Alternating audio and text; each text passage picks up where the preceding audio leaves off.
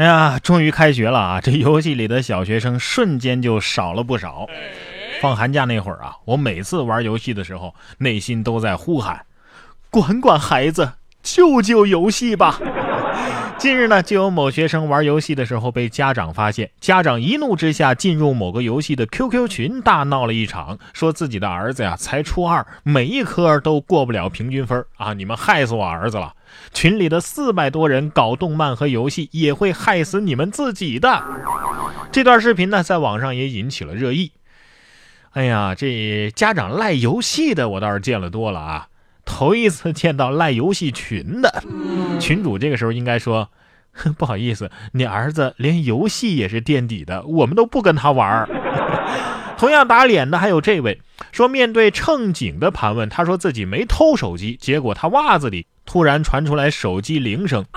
二月十四号，南昌西开往北京西的 G 四九二次列车上，王某带着孩子上厕所，自己的手机呢在座位上充电。一旁的柯某啊，见手机没有人看管，便将手机盗走。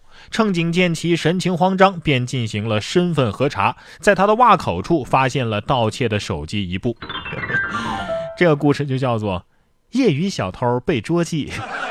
手机是这么想的：该配合你演出的我演视而不见。下面这位大师的演出啊，也有点演砸了。说台湾法师洒水祈福，狂转一百六十圈，结果把自己给转吐了。近日，台湾南投龙华山善觉寺啊举行了祈福法会，慧眼法师采取边旋转边拿水瓶洒水的方式进行祈福。他四分钟旋转了大约一百六十圈，法师停下脚步之后呢，当场呕吐了一地呀。不是，我觉得这是大师。呃，把手里的撒完了，觉得还不够啊，就继续撒嘴里的是吧？明白了，为什么要洒水？这才是真正的洒家呀，是吧？果然是南无战斗陀螺。说完战斗陀螺，咱们再来看一看战斗快递。说中国最强快递上线了。二月十四号，中国火箭军除了注册“中国火箭军”这样一个官方微博之外呢，还注册了“东风快递”这个官方微博。国家邮政局呼应说：“哎呀，来了，老弟！”网友称，以后电商发国际快递又多了一个选择呀。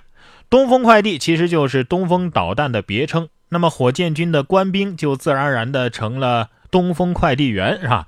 截止到十五号的上午十点钟，这个微博呢尚没有发表任何内容，但是粉丝已经有十万了。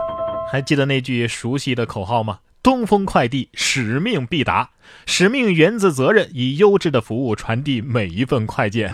DF 三幺 A 洲际套餐附赠合力艇，只为关注你冷暖。一万两千公里，四十分钟良心覆盖，十三万员工时刻准备处理每份订单，只为更高效。二十四小时全年无休，不计成本，只为节省您的每一分钟。这快递恐怕不敢给差评啊 啊！哎。为了庆祝上线，是不是该抽一辆一比一的东风导弹模型呢？说到抽奖啊，英国的一个小伙子啊，曾经抽到过八千万的大奖，结果呢，十年的时间他把这奖金败光了。曾经交过四千多个女朋友，如今靠砍柴捡煤度日。二零零二年，十九岁的小伙子叫迈克尔，中了一千万英镑啊，合人民币就是八千七百二十六万元这样一个大奖啊。十年时间，他可以说是挥金如土，买别墅、吸毒，交了四千多位女友，败光了所有的钱。如今他靠砍柴和捡煤过日子，每天工作十二个小时，每小时只有十英镑的收入。但是卡罗尔啊，说自己哎，并不觉得苦。到四千这个数量级，应该不能叫女朋友了吧？啊，至于叫什么，我还没想好。嗯，这小伙子大概就是能屈能伸吧。啊，等等，每小时只有十英镑的收入，我也可以觉得不太苦啊。同样很乐观的还有这位小伙子啊，最强话痨，小伙子遭压面机吞手，却还在淡定的指挥消防员给我接杯可乐。二月十二号，河南的安阳有一个小伙子啊，在面店内作业的时候啊，把手压在了这个压面机里。消防员救援的时候呢，小伙子不仅没喊疼，还跟消防员讨论施救战术，全程可以说是变成了话痨啊，淡定的请消防员帮忙倒可乐喝。在获救之后准备送医之前呢，小伙子不慌不忙地举起可乐说：“哎呀，让我喝一口。”哎呀，我觉得这小伙子这种方式啊，不能叫做话痨啊，叫做化疗啊，用谈话的方式治疗自己内心的疼痛，是吧？写新闻的时候应该这么写：伤者情绪稳定，甚至指挥起了救援。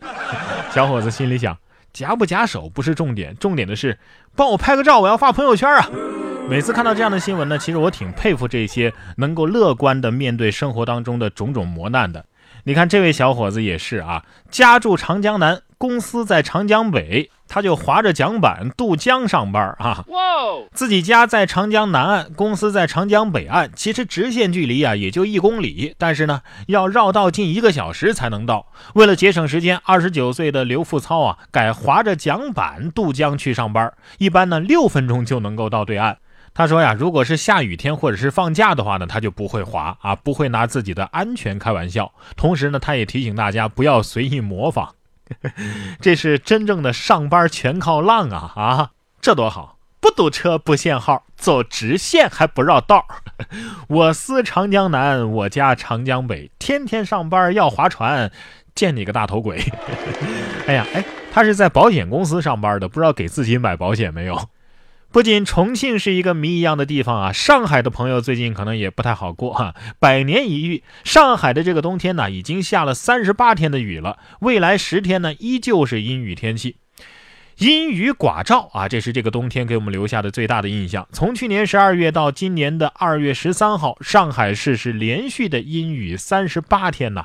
这已经是徐家汇站有正式气象记录的近一百四十五年当中同期雨日的第二高位了，仅次于一九一八年到一九一九年同时期的四十五天，可以说是百年一遇了啊！根据上海中心气象台的预报，在未来的十天里啊，阴阴雨雨还是上海的主要天气。不是，就算是度过了这个多雨的冬天，江浙沪一带也要很快迎来清明时节雨纷纷了呀。清明时节雨纷纷过去之后，又得紧接着无缝对接梅雨季呀，所以这有的地方不是说吗？我们这儿啊，一年只下两次雨，一次下半年。